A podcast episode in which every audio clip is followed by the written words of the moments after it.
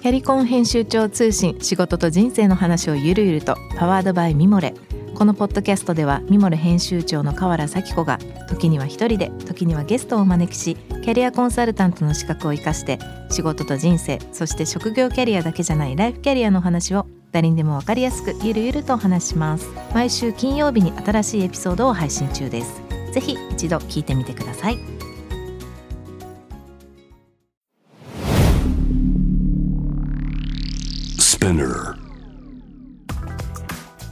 こんばんはナビゲーター中道大輔です。Vision to the Future 日本のカルチャーを作り出すものこと人の魅力を引き出し世界に向けての価値観を共有するクリエイティブプログラムです。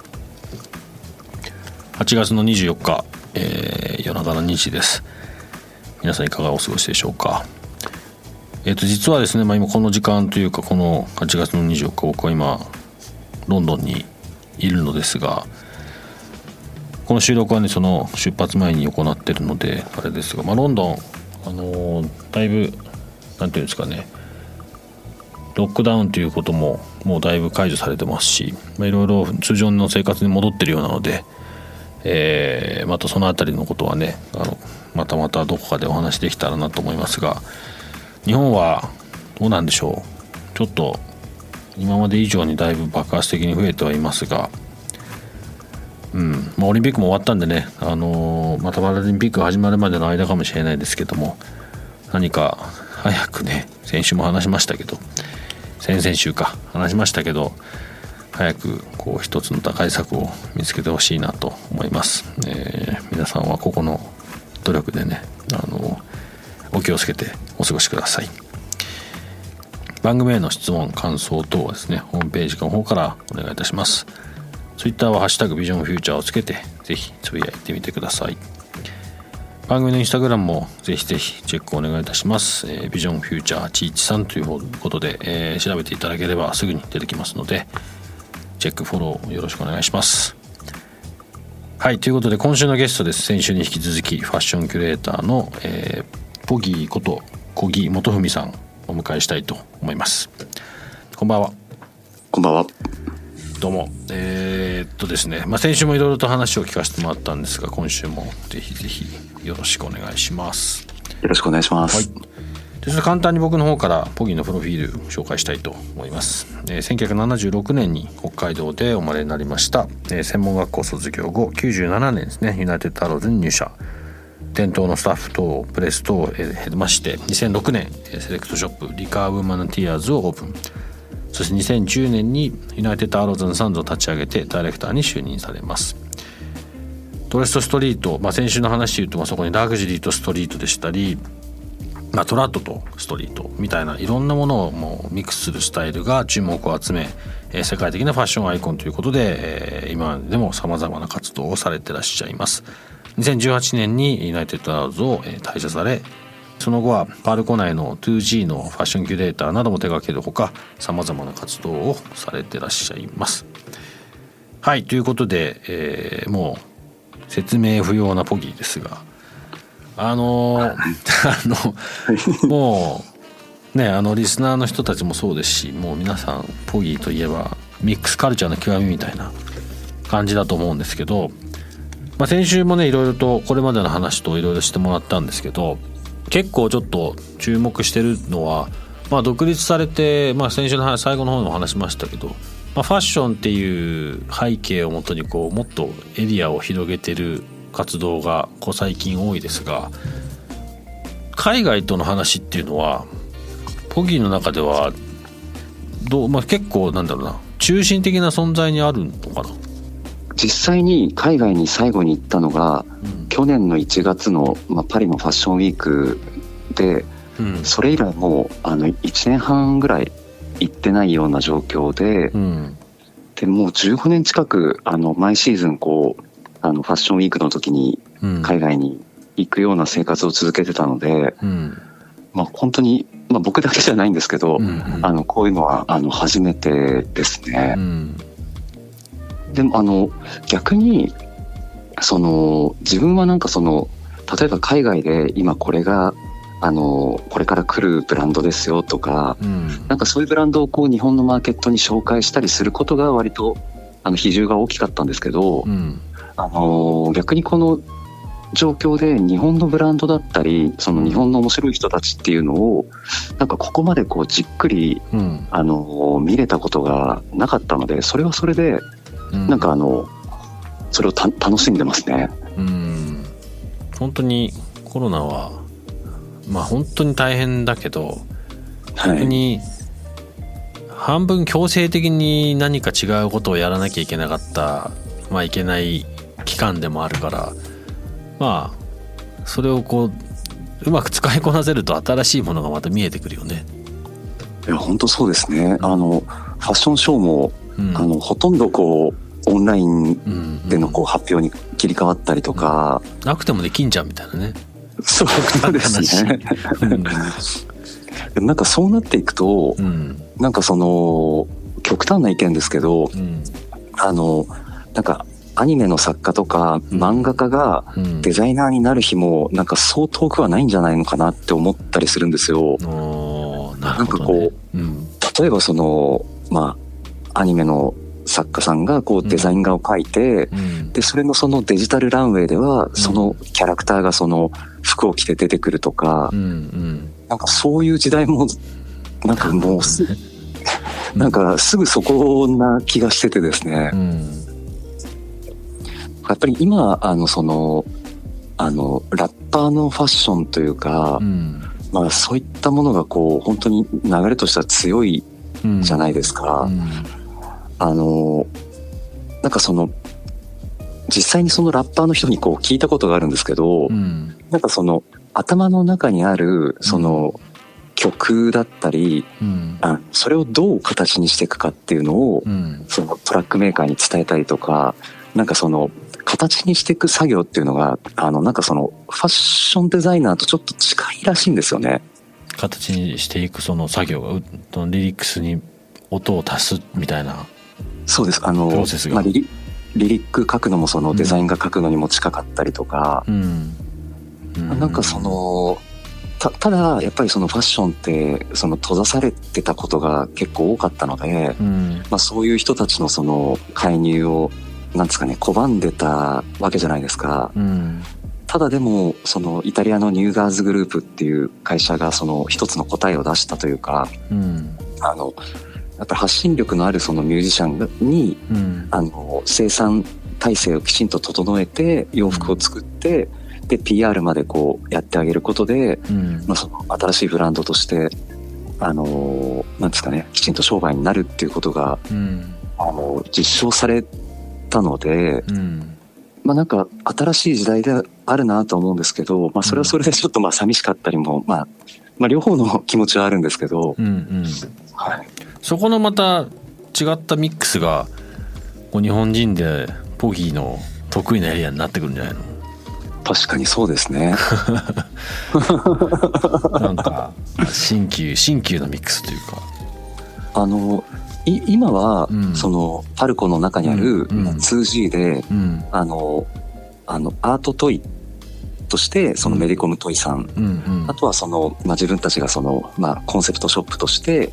ァッションをやらせてもらって、うん、で店内にあのなんずかギャラリーさんのギャラリーがあって、うん、でそのギャラリーのあの展覧会に合わせて商品を作ったり、コラボレーションを仕込んだりみたいなことを今やってるんですけれども、あのアートトイっていうジャンルも、その今ものすごくその世界であの何ですかねこう大きい波になっていて、あのまあ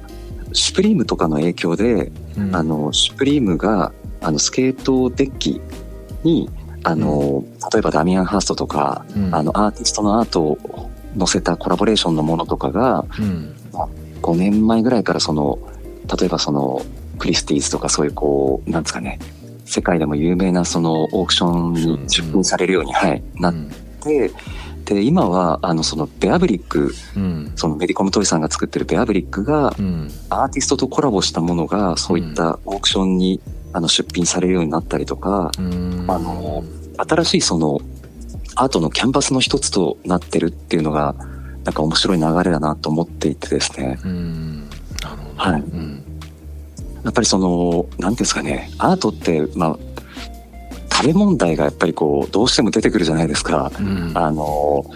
特にその大きいアートになると、うん、なかなかその飾る壁もあの日本とかだとなかなかこう難しかったりとか、うん、ただそのアートトイは、あのま、部屋に飾ることもできたりとか、うん、なんかその新しいジャンルなのかなと思って、あの一緒に仕事をさせてもらってますね。確かにね、はい、えっ、ー、と今後まあこれからまあもうそろそろなんだろうコロナとの共生っていう形にテーマが少しずつ変わってくると思うんですけど個人的には。はい。ポギーの中での今後のビジョンというかイメージって何かあったりしますか、まあ、特に、まあね、テーマとして話してるようにこう日本と世界っていう目線で見た時に、まあ、今このコロナでさっきもだいぶ日本にいる時間が長くなったんでいろいろ日本のことも見ることが多くなったと思うんだけど、はい、こう、まあ、世界に例えばこれがもう一回ね行けるようになったり、あのした中でこのこの1年半2年ぐらい積み上がってきた、まあ、今までと違う流れを経て今後のポギーの方向性とか見てるイメージっていうのはどんな感じなのかな？そうですね。なんか本当にこう あの直近のなんかその飾らない目標で言うと、うん、僕結構そのあの小学校の時とか、うん、あの少年ジャンプをすごい読んでたんですよ。うん、みんな読んでたよね、きっとね。クラスでキャキャプテン翼、うん、北斗の拳、筋肉マンはもう単行本も買ってましたし、うん。うん、ただあのその大きいあの週刊週刊少年ジャンプを初めて買った時に、すごいこう大人になった気がしたんですよね。ああわかる。なんだろうね。はいなんかお兄ちゃんのものみたいな。そうですね。勝手に。うん、うん、でなんかあのー、ここ最近 結構その昔のジャンプを買ってたりとかしててですね、うん、でしかもその「スラムダンクとかも、うん、あの改めてなんかそのそのストリートシーンに今こう影響を与えてたりとか、うん、やっぱりそのエアジョーダンをその30円で手に入れるとか、うん、なんかそういうことってやっぱりこうありえないじゃないですか。なんか、はい。やっぱりその漫画とファッションってなかなかその、やっぱりこうリアルじゃないそのファンタジーを描くことが多いので、うん、なんかそのなかなかファッションに結びつけづらかったりするんですけど、うん、まあスラムダンクってその、うん、結構そのなんですかね着てるものとか割とこうリアルなものだったりするので、ね、確かに、はい、うん、キャプテンズはその若林君のアディダスも俺にとってなんかすごいそれ大きなイメージがあるんだけど。どう？あのいや僕もあの本当によくよく考えたら、うん、一番最初にファッションに目覚めたきっかけってあれなんですよ。うん、であれが欲しくて本当に親に、ね、願って買ってもらったっていうのが一番最初に多分あああのアディダスのトレフォールの帽子は、俺もそうそうだもんね。あれが欲しいっつって結構買ってもらった覚えがあるあ、マジっすか？僕以外に初めていた。嬉しいっすよ。本当。あの時はだって、スパイクは俺サッカー始めた頃でちょうど、小学校ぐらいの時に。スパイクは高くて買えなくて、帽子は買ってほしいんだっつって買ってもらった覚えがある。ああ。ファッションっていうかね。でもまあそういうことだよね。なんかこうファッションの仕事をやっぱりこう、まあ、20年以上やっていて、うん、まあ、幸いにも本当に自分が会いたいと思ってた人だったり憧れの人にも会うチャンスがあって、うん。うん、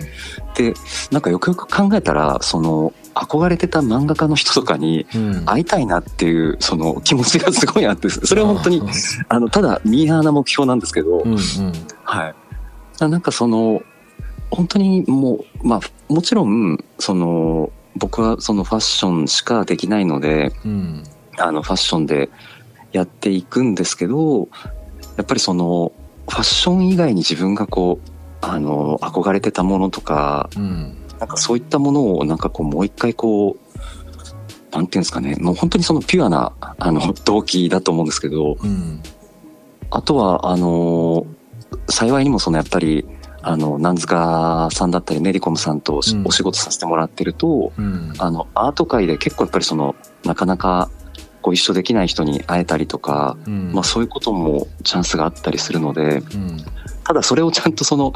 ただ会って喜ぶだけじゃなく、やっぱりその、何か形にしていかなきゃいけないんですけど、でもなんか、やっぱりなんかファッションも、僕よくその、最近は、まあでも最近もやってるっちゃやってるかな。あの、本当にこう、夜中にそのいきなり着替え出して、うん、なんかこれとこれ合わせたら面白いんじゃないかとか、なんかその、なんか本当にただそういうのが好きなんですよね。はい。自習だよね、ある意味。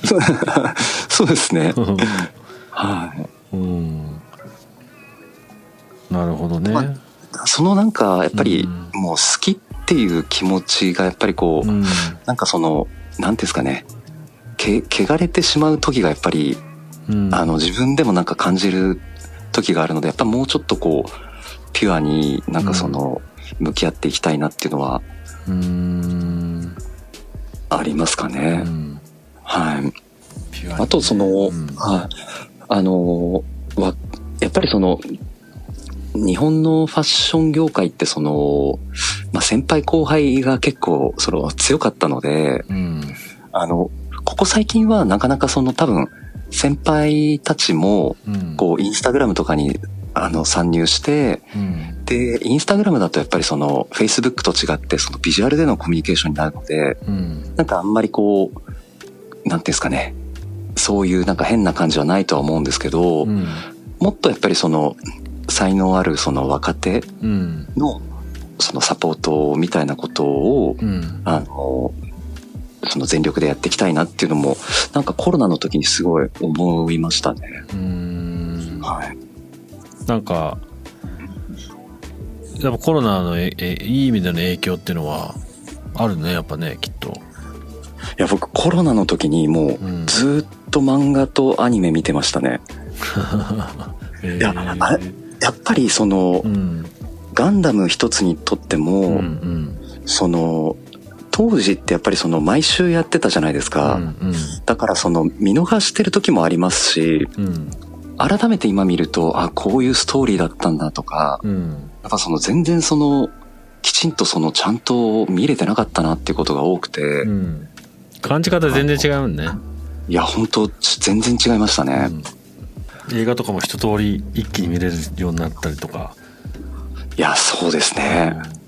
なんかあの時かただガンダムなんかもそうだけどあの時結構感動したんだよなってうっすら覚えてるのが、はい、ちゃんと覚えて感動できたというかもう一回みたいな。最後の最後のこうねあのコアブースターがバーってこう出てくるところとか。すごいピンポイントだけど。わかる。あのシーン。はいわかりますわかります。はい。こう、はい、ふーっつってね、はい、そう深いよね。あのいやそうなんですよ、うん、あのなんかあの先行のハサウェイがこうまあ、上映される、まあ、ちょっと前のタイミングで、うん、あの、まあ、実はその、えー、アーティストの、まあ、河村康介さんが、うんうん、あの、ガンダムのその、うん、えー、登場、その、なんですかね、登場キャラクターですかね、うん、モビルスーツですね。モビルスーツ。だったり、登場人物を、うんうん、えー、こう、なんですかね、シュレッダーにかけたものを、うん、こう、洋服に落とし込んだりして、で、その、まあ、フォーサムワンっていうブランドとコラボレーションして、そのガンダムのスーツを作ったんですけど、うん、河村くんのワークでそうです。あの、裏地に使ってたり、あとその、表地にその、それこそそのホワイトベースとかがドーンってこう来てるような派手なグラフィックのものとかも作ったんですけど、それをガンダムのその生みの親の富野さんが、うん、あの、気に入って結構そのいろんなイベントで来てくれててですね。それはちょっと、あの、熱いね。感動しましたね。熱いね。でもホワイトベースってネーミングも普通になんかちょっとかっこい。い。もうなんかガンダムがみんな大好きな理由もなんか分かる気がするわ本当今聞いたってそう思うもんね。あの時は何とも思わなかったけど。ヒューマンドラマとしてもやっぱり最高ですもんね、ね。サステナビリティの話だったりもするしねあれ実はね。ああ先に行ってんな。うんポギーはこの後うん日本まあ日本のファッションもしくはカルチャーいろんな意味でこうファッあのポギーのかかってるいろんなことっていうのはこの後どんな方向に進んでいくと思いますか、あの実は、うん。えっ、と中国の上海に、うん、あの自分がプロデュースしたそのスペースがオオープンしたりするんですよ。うん。まあ、そこはこう、まあ、セレクトで洋服を売ったりもまあするんですけど主にそのポップアップイベントだったり、うん。まあ、その面白いものだったりあのやっぱり日本のデザイナーでうん。その中国でこう実はこう人気になってる人たちがいたりするんですけど、うんうん。なんかそのやっぱり中国の方たちって考え方とかスピード感が全然違ったりするのでうん。なんかそのちゃんとその分かってる人がなんかその間に入ってうん。あげないとなかなかその難しかったりするじゃないですか。うんうん。なんかそういうこういろいろこうまあ多分今後逆に中国の面白いブランドとかを日本にこうなんか紹介したりとかうん。なんかそういうことにもなるとは思うんですけど、うん。あなんかあのーやっぱりそのさっき話してたうん。あの日本の若いブランドとかを今すごい見てるっていう話もうん。なんかこう海外の人が来た時にやっぱり日本って面白いデザイナー多いなとか面白いブラブランド多いなって思ってほしいですしうん。で、まあ、今までは東京だけで楽しんでたその海外の人もまあ、うん。まあ本当もう全然こう京都行ったりするようなのがもう当たり前になってたりとか、うん。でこれから多分その大阪東京行ったついでに大阪に行くっていう人ももっと増えていくと思いますしうん。でこの前その僕先輩に聞いてびっくりしたんですけどうん。あの宇宙に行ってそのなんですかね移動するやり方だとうん。あの東京からあのシンガポールが30分で行けるようになるらしいんですよ。そうなんだ。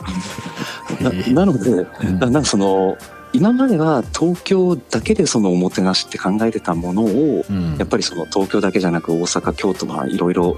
だったりあとはそのアジア全体でなんかその仲間を作ってやっぱりその面白いことを発信していくっていううん。なんかそのそそんなことがなんかできたらなっていうのはやっぱりその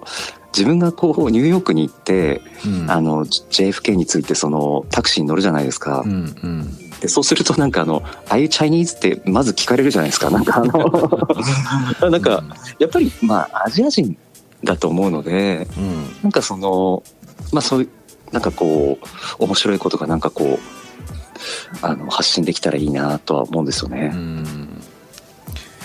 なるほど。ちょっとねまたあのいろんなプロジェクトも今いくつかねやらせてもらってますけどちょっとまた、ぜひ日本から世界にいろんなものを発信できるように僕も頑張るのでぜひ引き続きこれからもお願いします、期待してますぜひぜひ。みんなが。ありがとうございます。頑張ります。楽しみにしてるので、まあ、あのリスナーの人たちもぜひぜひポーキーのことをチェックしてみてください。本当に今日はなんか忙しいところ本当ありがとうございました、ありがとうございました。うんまたちょっと近々連絡するのでよろしくお願いします。そあよろしくお願いします。はい、じゃあ、えー、と今日はここまでということで先週とね引き続きまして今夜のゲスト、えー、ポギーこと小木元文さん。あの本当に長いことありがとうございました。ありがとうございました。J-Wave. Vision to the future. Vision to the Future 中道大輔がお送りしています。はい。ということで今夜のお話いかがでしたでしょうか。まあ本当に何て言うんですかね、まあ、かなり独自の視点を持っていろんなことを、まあ彼もずっとしてるし、まただ今日の話でもねやっぱ面白かったのが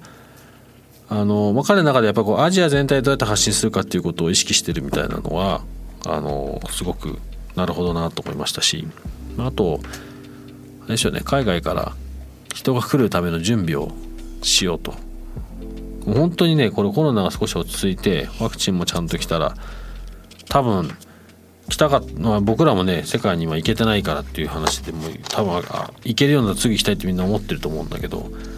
海外の人も日本に来たくてしょうがないって思ってる人がたくさんいると思うのでそのための準備をっていうのは、まあ、確かになと思いますので。まあなんかまたねちょっと今実はあのあんま話せてないですけど一緒にやってるプロジェクトもありますし何かしらねまたいろんな形でまあ国内も国外にも一緒に発信していけたらいいなと思ってます。次回はですね、えー、京都の出版社いろは出版の代表で詩人のキムさんをお迎えしていろいろとお話をお聞きしたいと思っております、えー、ということで、えー、また来週もお聞き逃しなくお待ちしておりますのでぜひまた、えー、こちらの番組チェックしてみてください、えー、番組の感想質問は番組のホームページからお願いいたします。Twitter もね、えー、ハッシュタグビジョンフューチャーをつけてお願いいたします。インスタグラムもビジョンフューチャー813で、えー、ぜひ検索をお願いいたします。ビジョン to the Future ここまでのお相手は中道大輔でした。See you next week. Good night.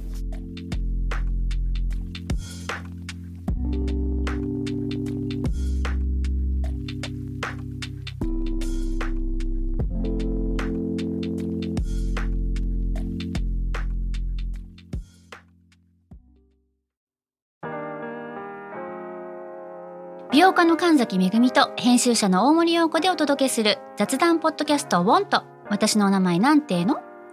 ふと私って誰なんだ？と自分がぐらついてしまうそんなあなたと毎日を楽しくするサバイバル術を一緒に考えていきます。ボントは毎週水曜日朝5時に配信。ぜひお聞きのプラットフォームでフォローしてください